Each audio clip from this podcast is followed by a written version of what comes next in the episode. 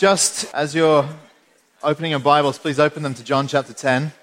Um, I would want to read to you from Exodus 20 and just a couple of verses, and then we'll read John 10. But in Exodus 20, the giving of the Ten Commandments, and it says, um, God says, I'm, it says, and God spoke all these words, saying, I am the Lord your God who brought you out of the land of Egypt, out of the house of slavery. And then in the, the eighth commandment, which comes in verse 15, again, a very short one, you shall not steal. And I want to read to you from John 10 um, as well. John 10, 1 to 18. Truly, truly, I say to you, he who does not enter the sheepfold by the door, but climbs in by another way, that man is a thief and a robber. But he who enters by the door is the shepherd of the sheep. To him the gatekeeper opens. The sheep hear his voice, and he calls his own sheep by name and leads them out. When he's brought out all his own, he goes before them, and the sheep follow him, for they know his voice. Really, this is the essence of what it means to be a Christian, is that you know the voice of Jesus. It resonates with you, and you sense that he is the Lord and Master that he claims to be, and you want to follow him. People who don't want to follow Jesus don't hear his voice, don't sense that his voice is real, that it speaks to their heart. And that's a question for you, really, if you're not a Christian. Do you hear his voice? Have you heard his voice? He says, A stranger they will not follow, but they will flee from him, for they do not know the voice of strangers. This figure of speech about the sheepfold Jesus used with them, but they did not understand what he was saying to them. So again, Jesus said to them, Truly, truly, I say to you, I am the door of the sheep. All who came before me are thieves and robbers, but the sheep did not listen to them. I am the door. If anyone enters by me, he'll be saved and will go in and out and find pasture. And the thief comes only to steal and kill and destroy. I came that they may have life and have it abundantly. I am the good shepherd. The good shepherd lays down his life for the sheep. And he who is a hired hand and not a shepherd, who does not own the sheep, sees the wolf coming and leaves the sheep and flees, and the wolf snatches them and scatters them. He flees because he's a hired hand and cares nothing for the sheep. I am the good shepherd. I know my own. My own know me just as the Father knows me and I know the Father, and I lay down my life for the sheep. And I have other sheep that are not of this fold. I must bring them also, and they will listen to my voice. So there will be one flock, one shepherd. For this reason, the Father loves me because I lay down my life that I may take it up again. No one takes it from me, but I lay it down of my own accord. I have authority to lay it down, and I have authority to take it up again. This charge I've received from my Father. well, I want to speak to you on the, on the theme of um, this eighth commandment that we're called to, to not steal.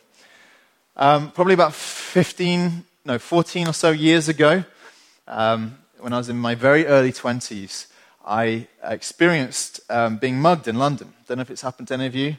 Um, it does happen from time to time. And uh, the, the story was that I was with a friend of mine me and Rich were at another friend's down in Peckham, and uh, we'd, we, were, we had a nice dinner. We enjoyed the evening. I'd recently uh, had my head shaved very close crop. I mean, that's how you guys are used to seeing me these days, but back then it was an unusual thing, and I thought I looked hard. Um, and we were joking that evening. Uh, she said, our friend said to us, you know, take care when you go home. And we are like, well, no one's going to touch us. Look at us. We're both looking pretty mean. But I was scrawny and, you know, I wasn't mean. I didn't have a beard either, so um, a very unthreatening looking guy. And um, we entered the subway under the station on our way in, and uh, two guys were under there, and they were obviously high and probably drunk as well. And one of them pinned me up against the wall, and um, he said to me, and his exact line was, Give me a pound or I'll bust your jaw. And uh, I only thought for a second and thought that was a good deal. I'll, I'll give a pound. That's, that seems very reasonable to me. So, um, so I reached for my wallet, handed over my wallet, and, well, I didn't hand over my wallet. He grabbed it off me and ran off. Um, there were a number of other things that happened that night, and you know, there was a little bit of violence from the other guy, um, a random third party involved as well, and it all got, a, I, you know, it all got a bit messy in the end. But as it, as it happened, these men were captured on CCTV, and the policeman told me that they had mug shots of the guys that their mothers would be proud of. Um, and so they, they found these guys, they arrested them. We went to court, and before we even had the opportunity to enter the, tr- enter the courtroom, they had to plead guilty because the police obviously just laid out before them and said, Look, here's, here's you on camera, here's what you're doing.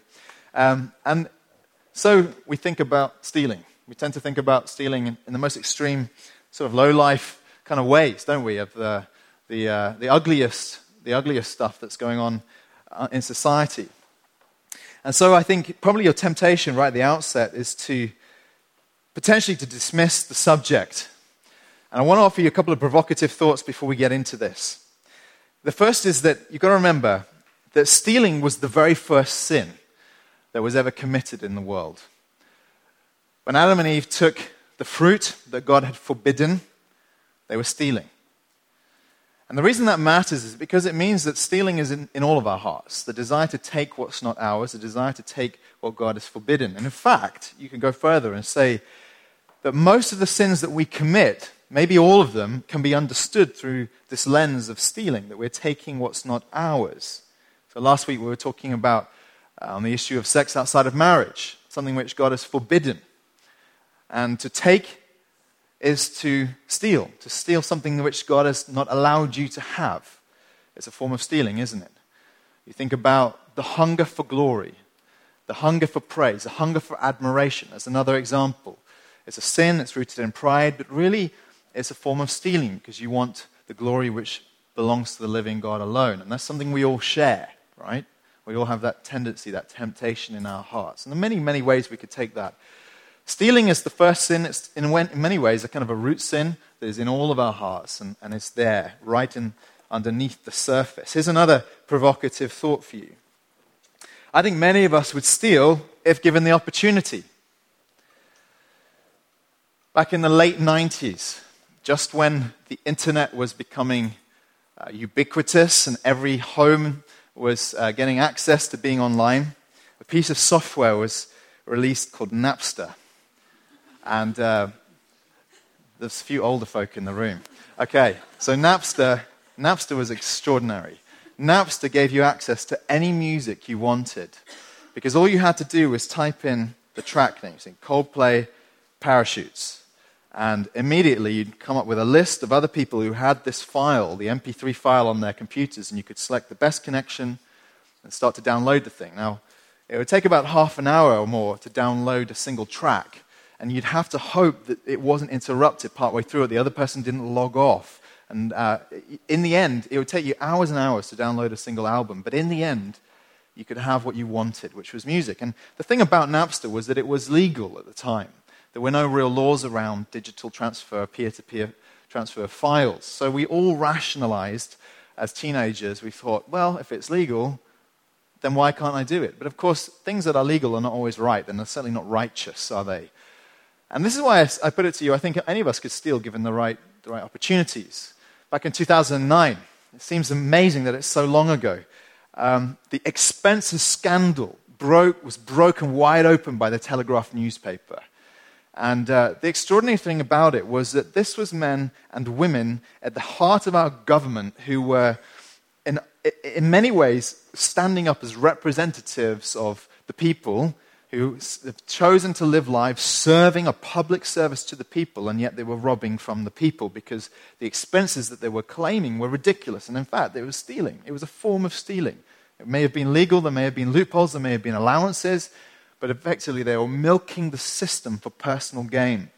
And one of the kind of poster examples of this was that there was a man, um, a knight actually, a sir, who um, on his on his property had a moat or a lake or something like that. So, obviously, somebody fairly well to do, but who billed the taxpayer to pay for the floating duck house which was on his property at the price of something like £1,600. And it was just one example of the hundreds and thousands of abuses that had taken place over the years and that were, were blowing wide open. And the thing that it really brought home was that in any context, even the, the most servant hearted of, of, of, us, even those who have, who have ostensibly living our lives as, as, as an act of, of service towards others, can actually end up stealing from, from others.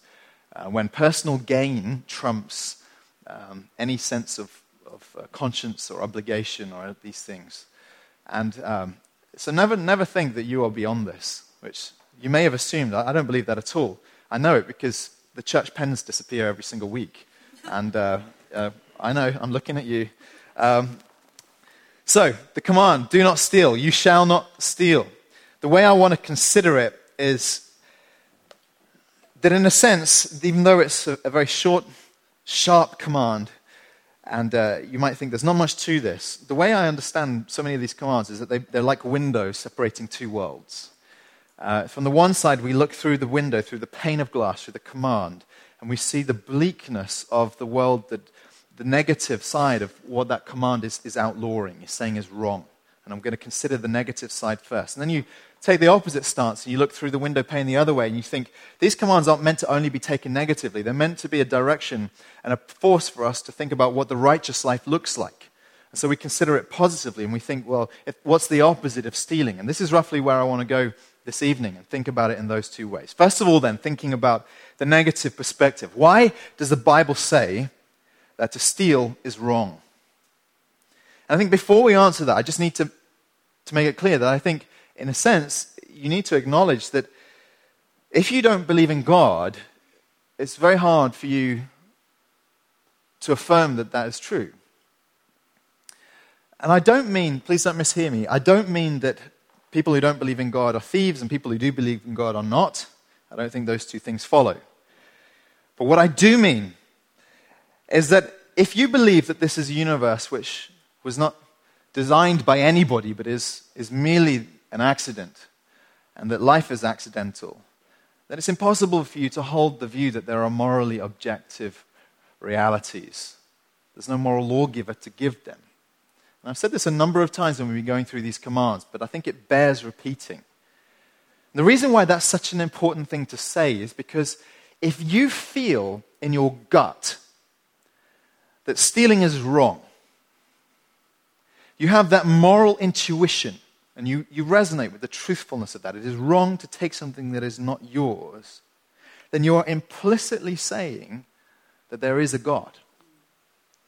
That there is somebody who defines right and wrong, that there is righteousness and evil in this universe, and that it is not just a sensation that I have that's been built into me through millennia of evolution or whatever you, however you want to explain it, but that it is a real thing, that evil is wrong. And that ought to provoke you to think about this. And I just wanted to say that as an aside because I want to come back to this question.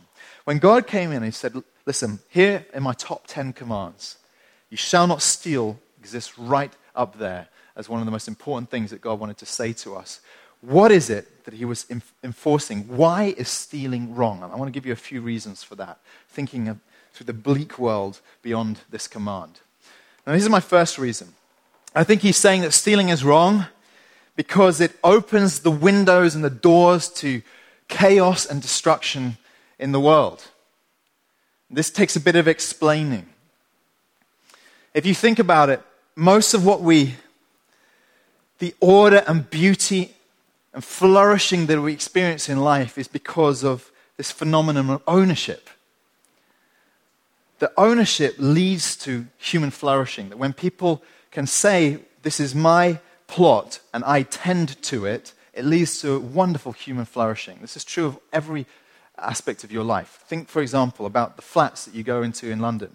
Sometimes you have the opportunity to go to a home which is owned by homeowners. And sometimes you go to homes which are, are not owned and are rather rented. And not all the time, but many times, you can tell the difference in how the two properties are tended to and cared for. So you walk into the one home where people are homeowners and you think everything about it is pristine and there's care. They ask you to take off your shoes as you enter onto the fluffy carpet that massages your feet as you walk in. And there's beautiful lighting, and everything's freshly decorated, and there's wonderful aromas, and all the rest of it. Of course, I'm talking in extremes here. It's not necessarily true of every home. But anyway, you go, go into other homes in London where they're rented. And what is often the case is that there's very little care, especially if the flatmates are randomly put together. They found each other online, and there's no sort of sense of ownership in the house of who owns what and uh, your feet stick to the floor as you walk down the, the, the, corridor, and then you see this black mold growing in the corner of the room and mushrooms under the bed. And um, honestly, I mean, when we, when, before we got the place that we live in now, which we, we actually bought five and a half years ago, when we came in, the place was filthy disgusting. There were 15 beds in, in, in the home because it was some kind of squat. And uh, on it, was like the worst example of what happens when no one owns a place and no one takes ownership and cares. Now, I'm trying to paint for you a picture in extremes. I know some of you, you care about the places you live in. I get that.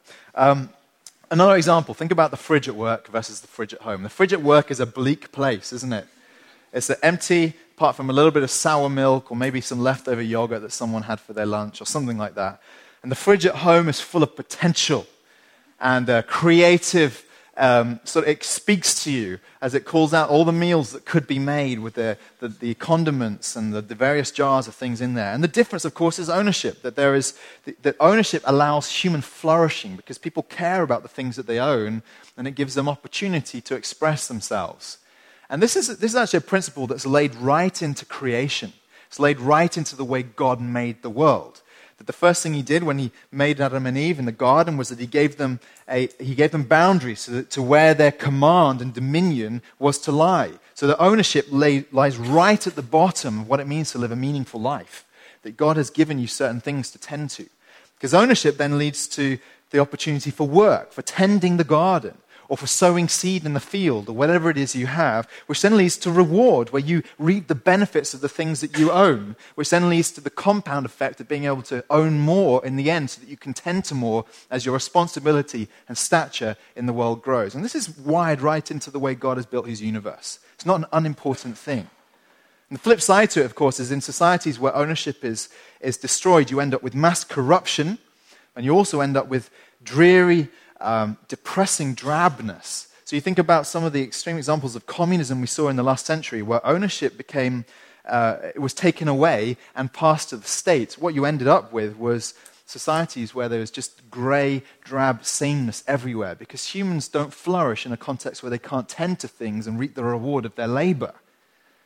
It was obvious to me when we visited the Deutsche Democratic Republic Museum in Berlin which tells the story of East, East Germany and, and the way everyone drove the same Trebby cars and they all went on the same holidays, and it was all very kind of sameish because human flourishing doesn't happen in an environment where there isn't ownership. And so here you see where God wanted to lay it right into the foundation of a society that He's building, that in order to flourish and to express all that we're meant to be under God, we have to respect ownership and that stealing comes in and begins to disintegrate society. It begins to dissolve the flourishing of what it means to live together in, in harmony and allowing one another to, to flourish. And this is obvious to me. Um, one example that happened in, in my experiences, we took away, we took away a bunch of people on a weekend away um, in our old church many years ago.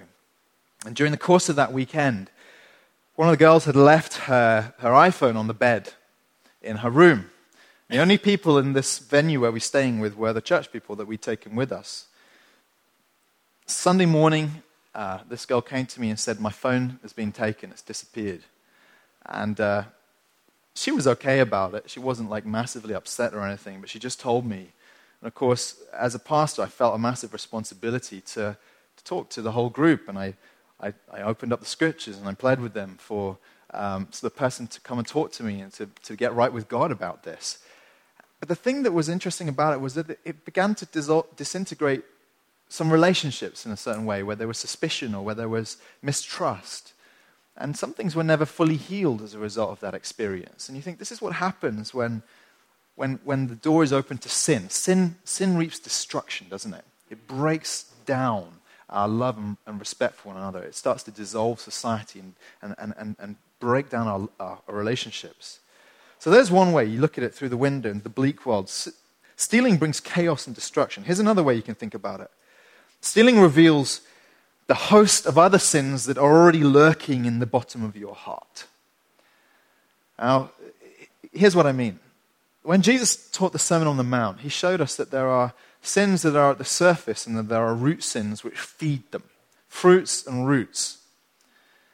So, for example, you think about self indulgence as a sin. What's the root that usually lies behind that? And it's usually self pity. But when you start to indulge self pity and feeling sorry for yourself, very often it leads to this other f- fruit in your life of indulgence and trying to comfort yourself.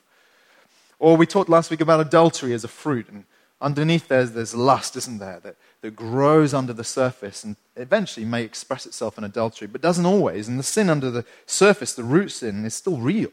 It's still there, it's present, very much seen by God. The same can be true of violence and anger as a root sin.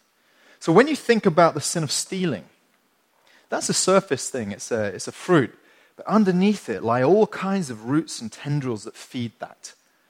Things like envy of another person, what they have that you don't. Things like discontentment with what God has given you. Or things like malice, where you just want to harm somebody. There are all kinds of things that feed that. And I think one of the reasons why God outlaws stealing is because he knows that right under the surface in the human heart, there is a world of evil, just barely suppressed by commands like this one. Maybe we can not steal, but it's much harder to uproot the evil from deep inside our hearts, isn't it? Much harder.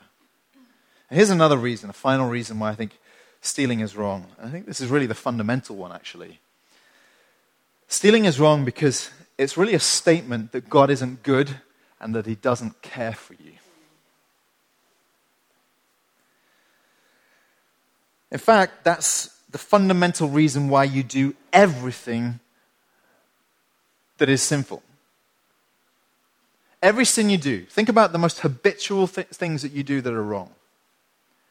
They are always fed by the underlying belief that the living God is not giving you the things that you need for your joy and happiness in life. It was true of the first sin. It was true when Adam and Eve were deceived by the serpent and told, if you just, just reach out and take the fruit, God, he said, effectively, he said, God is withholding from you. You'll be like God, he said. And they began to believe that lie. If I could have that thing, I would be happy. And so you stop trusting God and you start taking things out of, your, out of turn. And that's how sin works. It's true of every sin that we ever do. It's, it's, it's grasping at things which, in the belief that God is withholding good from us. And this is never more obvious than when it comes to, to stealing and the temptation to steal.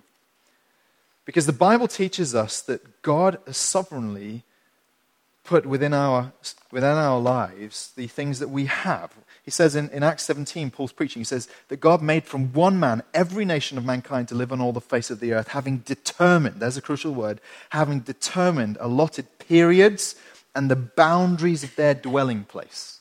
And what the Bible's telling us is that the Lord God, He knew you before you were made, and He knew exactly where you would be, the opportunities you'd have, and the things that you would own. And He sovereignly ordained these things. Of course, the minute that you become discontent with what is your lot or what God has determined for you is when you begin to want to grasp outside of His will. Now, that's true not only in the more obvious desire to take possessions or material goods that aren't yours, which is the most obvious form of stealing, but it's true in other ways as well. Think about, for example, selfish ambition and the desire for self promotion in life. What's that rooted in? It's rooted in the belief that God will not put you where He wants you or is somehow going to overlook you. And the Bible says that promotion doesn't come from the east or the west, it says it comes from the Lord. And you can see this if you read the Bible, you know the stories, you know how God can take somebody from a slave, from slavery or from prison and put them into leadership if He wants to. He can do it like that. But when we begin to nurture self aggrandizing ambitions and schemes and methods of pushing ourselves ahead, rooted as it is in a distrust in the living God, we begin to steal what is not ours by right or what is not given to us by God. Can you see the connection? Here's another example. Some of us especially if you're younger, you may still be to some degree reliant on your parents for financial help or support now and then. And really, that's something that can be easily abused. And it begins with a mistrust that God is your provider, that God cares for you. And the way it begins to, to come out of sin is when you start to manipulate people in your life who could give you more or could provide for you more generously. It starts as a mistrust in the living God, and then it works its way out into effectively, again, another form of stealing. If I manipulate, if I use sin to control the people around me, then they will meet my physical needs. But of course, it's entirely wrong, it's entirely sinful. So we're seeing how, through that pane of glass, as it were, do not steal, there's a world of evil and destruction, disharmony, and disintegration of life that is really hurtful and damaging. But that's only one way we need to look. I want us to now think about it through the other way. Think about it through the pane of glass, looking into what God wants of us. And really, the question you want to ask is listen, if God was against stealing, what was he for? What is the heart of, of God towards us in this area of our lives? How is he calling us to live the righteous life? What does it mean to please God with the life that he's given you in this area? And, and here's how I want to sum it up for you in a nutshell. I think that the answer to that question is that God has put you on this earth to be a steward of whatever He's put within your kind of sphere of responsibility, but to steward it for Him. I think that's the biblical teaching on this issue. And that applies to everything about your life. Remember, the Acts passage says that God has determined and allotted periods for you to live. So it applies to your time. It applies to not only the moments of every day, but the entirety of the time that you get on this earth. It's given to you as a stewardship. It might be 25 years, 40 years, 75 years. Some of you may live to 100. But whatever it is, God in His sovereignty is, has given that to you to steward. What are you going to do with the time you have? He's given you different amounts of talents and gifts. Some of you are exceptionally talented in a raw way. You have great intelligence or great skill with your hands or whatever. And others of us are less talented, and there's no, the, the world's not equal in that sense, and God didn't make things equal in that sense. He gave us equal value, but He did not, he did not give out His gifts in an equal way, not at all. But the issue is not so much what you don't have, the issue is what you do have and what you do with it is what it means to be a steward, to understand that my life is owned by God and I am to handle what I have with reverence before the living God. It's your time, your talents, your opportunities. Sometimes you you grow up in a family that's not well connected or in, in poverty and you don't have the opportunities that other people have. And others of us are born into places where we have opportunities, that doors open for education or advancement, all that kind of thing fundamental thing is to understand that God was sovereign over both those circumstances. And the only thing He requires of you is that you know how to steward your opportunities for God.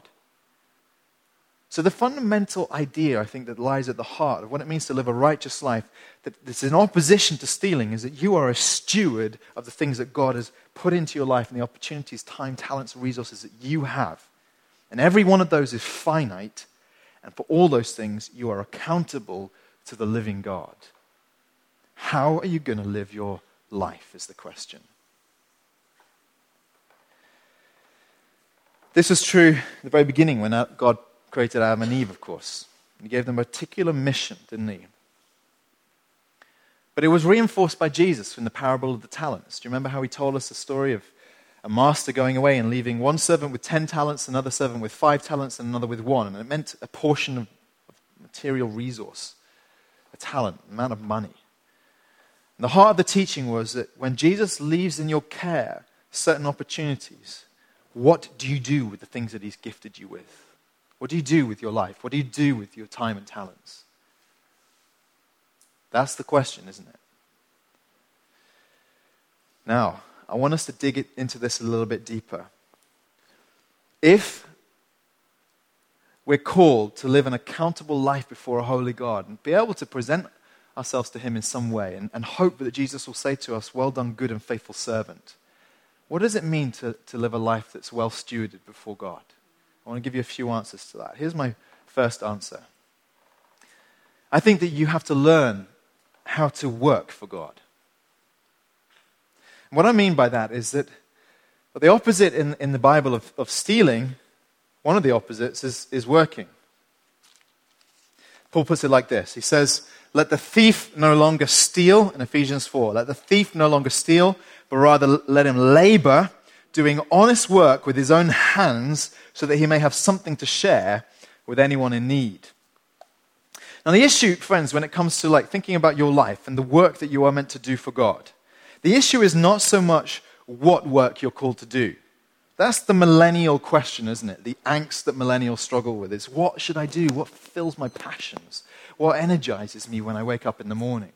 And actually, in many ways, it's an unrealistic way of approaching life or unrealistic way of assessing your worth and what you're meant to do with life. I don't think the Bible's so much interested all the time in what we do with our time and talents and energies. It's much more interested in how we use those things, and in particular, whether you use them for God. The reason I say that is because just a little bit later in the book of Colossians, Paul, Paul speaking to slaves. Remember, slaves have no freedom really over what they do with their lives. The only choice they have is how well they serve the masters that they're put under. And rather than try and tell slaves what to do, the way Paul encourages them is he says, he says this in, in Colossians 3.23. He says, whatever you do, whatever you do, it almost doesn't matter what you do. He says, whatever you do, work heartily as for the Lord and not for men, knowing that from the Lord you'll receive the inheritance as your reward. So, if I can summarize this for you, what it means is this that God wants all of us to understand that with the amount of time He's given us on this earth and the opportunities and talents that we have, we are to work hard with those things. I know often the tendency in London is, is to tip the other way into overwork. But don't confuse busyness with productive work for the Lord God, with working heartily for the Lord, as Paul puts it to the, the slaves in Colossians. Do you regard every moment of every day as, as, as for the Lord Jesus? That's what it means to be a steward of your time and talents. Some of the enemies of that, one of them, of course, is laziness. It's an obvious one. And even the most busy of us can really be masking a deep well of laziness under there, can't you? That you're just frantically rushing around because you're unable to to deal with the real things that you need to deal with in life. And of course, another enemy of, of, of working for God is fear. This is what Jesus puts his finger on, by the way, in the parable of the talents. It's really interesting insight when you begin to meditate on what he's talking about here. And it's very releasing if you, if you grasp what he's speaking about, because he says, you know how the, ten, the guy with 10 talents goes away and multiplies it and gets 10 talents more? Jesus is like, well done, good and faithful servant. The guy with five does the same thing. He multiplies it, it's a compound effect. He ends up with five more. And he, these guys present what they've done to the master. And here's what the guy with one talent does, and it's very interesting and insightful into human mind and psychology, actually. He comes to the master and he says, Master, I knew you to be a hard man, reaping where you did not sow and gathering where you scattered no seed, so I was afraid.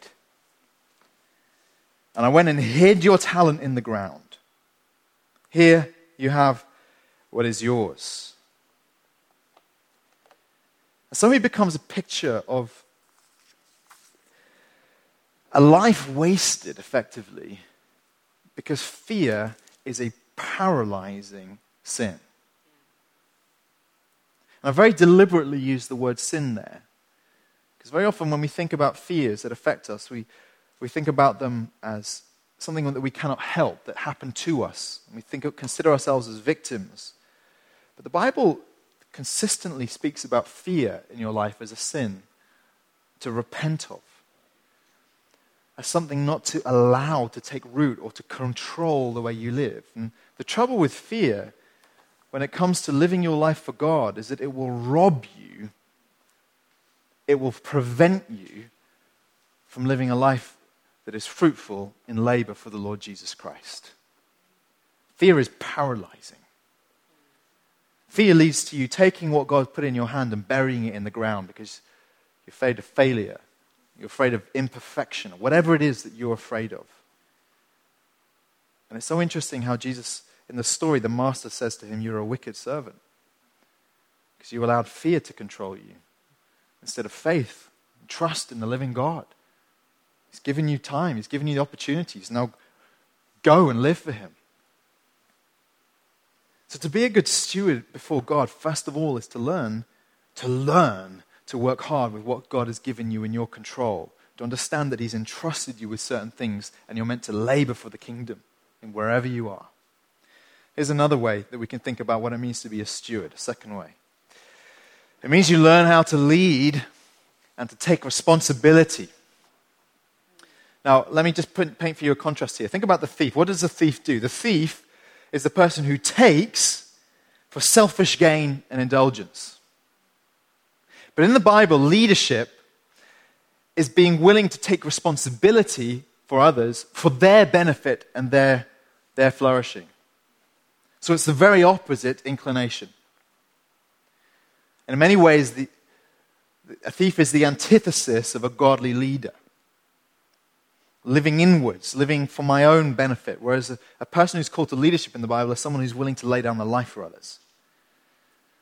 One example that's been on the news recently is that of um, massively these massive companies where these executives and shareholders and uh, the boards have been taking huge bonuses and massive dividends, stripping cash out of the company to the point where the workers are often, their pension pots are unsafe. There were some very famous cases been in the news recently. And in, biblical terms, that is, that's stealing. That is taking for personal gain with no regard for the care of those who are under your responsibility under God. And biblical leadership is the very opposite. It is being willing to lay your life down for the, for the good of the people under your care. And one example of that that the, the Bible is very, very clear on and really underlines is how Paul speaks to, to men in the church in 1 Timothy 3. He says to them, if anyone aspires to the office of overseer or elder, he desires a noble task. So he says to the, to the guys in the church, if you want to be an elder in the church of God, that's a wonderful desire. That's a great desire, and that's a wonderful task to, to decide to set your life to do. But he says a little bit later on, one of the qualifications he says is that that man must manage his own household well. Remembering, of course, that a household is an economic unit in the ancient world with employees and with resources, maybe agriculture, like land that's owned, or a business that's involved in the house. He must manage his own household well with all dignity and keeping his children submissive. And the logic that Paul gives us, he says, if someone doesn't know how to manage his own household, how will he care for God's church? And what I'm trying to paint for you is a picture of the opposite of the thief, as the godly leader. It begins, of course, with the ability how to, of leading yourself. How you take responsibility for what God has given you just in your own person? Then it grows into a slightly wider sphere of influence, which in this example is for the men who led their families. How they were called to be committed to their wife and raise their children in the faith and manage the, the, the, uh, the economics of the household make sure that everything was tended to, never abdicating responsibility, never saying, making excuses for things that go wrong, but always recognizing that anything goes wrong in the household, it's my fault. I should have fixed this. Because then he says, if, those, those, if that's how you live your life, then and that's your stewardship in that area, then you're qualified to lead in the church. And so you see the pattern that runs through life.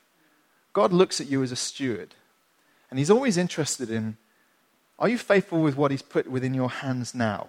Because if you are, the Bible's very clear. He'll entrust you with more, He'll load you with more. If, you, if you're strong enough to carry this load, next time He'll give you twice as much. Many people run around frustrated in life that they are, they're not in positions of leadership. And the problem is that you've got to look at your own life and think, well, am I faithful with what God has given me? That's the biblical pattern. That's the biblical way of thinking of how you're to live before God. It's learning responsibility, learning to carry a load. And here's the last thing to be a steward before God in biblical terms is that you learn how to give. Of course, this really quite obviously sits as an opposite to stealing, doesn't it? Because it quite literally is the opposite thing. Stealing is taking, giving is giving. In Ephesians 4, this is what Paul said. Remember, he said, Let the thief no longer steal, but rather let him labor, doing honest work with his own hands, so that he may have something to share with anyone in need. Now, this is really where we're getting to the point where you're moving in just the opposite direction of what the command not to steal is about. We're, we're understanding the principle in the heart of God. That God has put you on this earth as a unit with massive potential, enormous potential for good. Not just to benefit yourself, but to benefit people around you. And a squandered life on these terms is a life that's just lived for selfish gain. But a life that is filled with the vision of what God wants you to be and do is a life that is overflowing with kindness and goodness towards other people.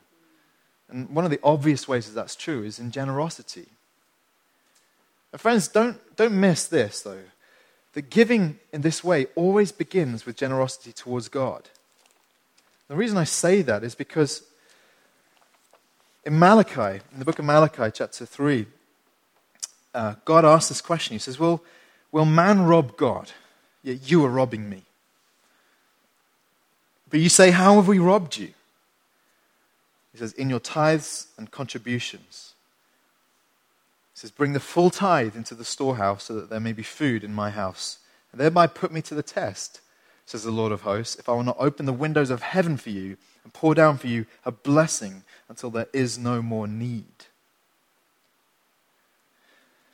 And what I'm trying to say to you, friends, is that you haven't really learned the purpose and heart of God for you as a steward with the opportunities, resources, time, and talents that He's given you until you learn that you are meant to be here for the benefit of others and primarily to give to God. It begins with giving to God. But then it overflows also in generosity in, towards others. The righteous life in the Bible is so often characterized by this, this accompanying generosity, this bountiful spirit. And I think it needs to be said that the image of, of the Christian in the Bible is, is not a frugal person, not a tight fisted person. It's not somebody who is so careful with their money that, that, that they don't, they're not bountiful to people around them. That there's a lavishness that characterizes Christians, that characterizes the godly person. And I'm not talking about a lack of wisdom with the things that God has given you. Of course, it's important to be wise. But you think the primary call of what it means to be a disciple is to imitate God, isn't it? That's the, that's the command that's repeated all the way through the, the New Testament that we're meant to imitate Jesus, we're meant to imitate God. And one of the things I know about our Father in heaven is that He is lavishly generous, He is not frugal, He is kind beyond measure. The great proof of that, of course, above all, is his willingness to give us his son Jesus. There was nothing more precious that he could have given than to give us Jesus and to allow Jesus to die on the cross for us. This is what Paul says. He says, if, if the Father has not spared his only Son, how much more will he give us all things? So if you have, want to have a measure of the generosity of God, think about his, his gift of his Son to us. So to move in the opposite direction of the thief who is cold hearted and closed in his selfish gain is actually to move in the, in the direction of bountiful generosity. Firstly, towards God. Be, be aware what God says to you on that point. He says, if you, if you don't give to God, then you're robbing him. So you are a thief, he says. And that's something we've got to wrestle with. But it's not just giving to God. He wants you to be bountiful towards other people. He wants an overflow of heart in, in love and compassion for those in need. You think about someone like Job. Job has this, all this disagreement with his, his accusers about whether he'd lived a righteous life or not. But the one thing they all agree on is that he was very generous to the poor. That anyone with need who came into his sphere of influence always experienced the alleviation of that need. The same is true of Cornelius in Acts 10. Remember how this man, one of the first Gentile converts, a centurion, a soldier, a Roman probably. The thing it says about him that marked him as living a righteous life was that he feared God and that he gave alms to the poor, gave, gave gifts to the poor, that he was generous, that he was bountiful, that his life flowed out towards others. And I think that one of the things that's so at the heart of what it means to be a Christian is that you learn not only to keep avoid to avoid the evils that, that can mark your life, like stealing, most of us don't want to steal and are not going to steal. But really, to live a godly life is to, is to move in the opposite direction, isn't it? To understand that you, you have a certain amount of stuff that God's given you in life to steward for His glory and the good of everyone around you. And that image of the righteous life, of course, you and I are always going to fall far short of it, aren't we? We are. We're never going to be able to work hard enough, take responsibility well enough, or to give enough to be, to be godly in that way. We always fall short. But this is why I read to you from John 10 right at the start. Because in that passage, we have before us the contrast. On the one hand, you've got, you've got Satan, who Jesus says is the thief. He says the thief comes only to steal, kill, and destroy. And that's the bleakness that Satan brings into our lives. He comes in and he robs us of joy. He comes in and he robs us of our experience of contentment in God. And he separates us by tempting us with sin.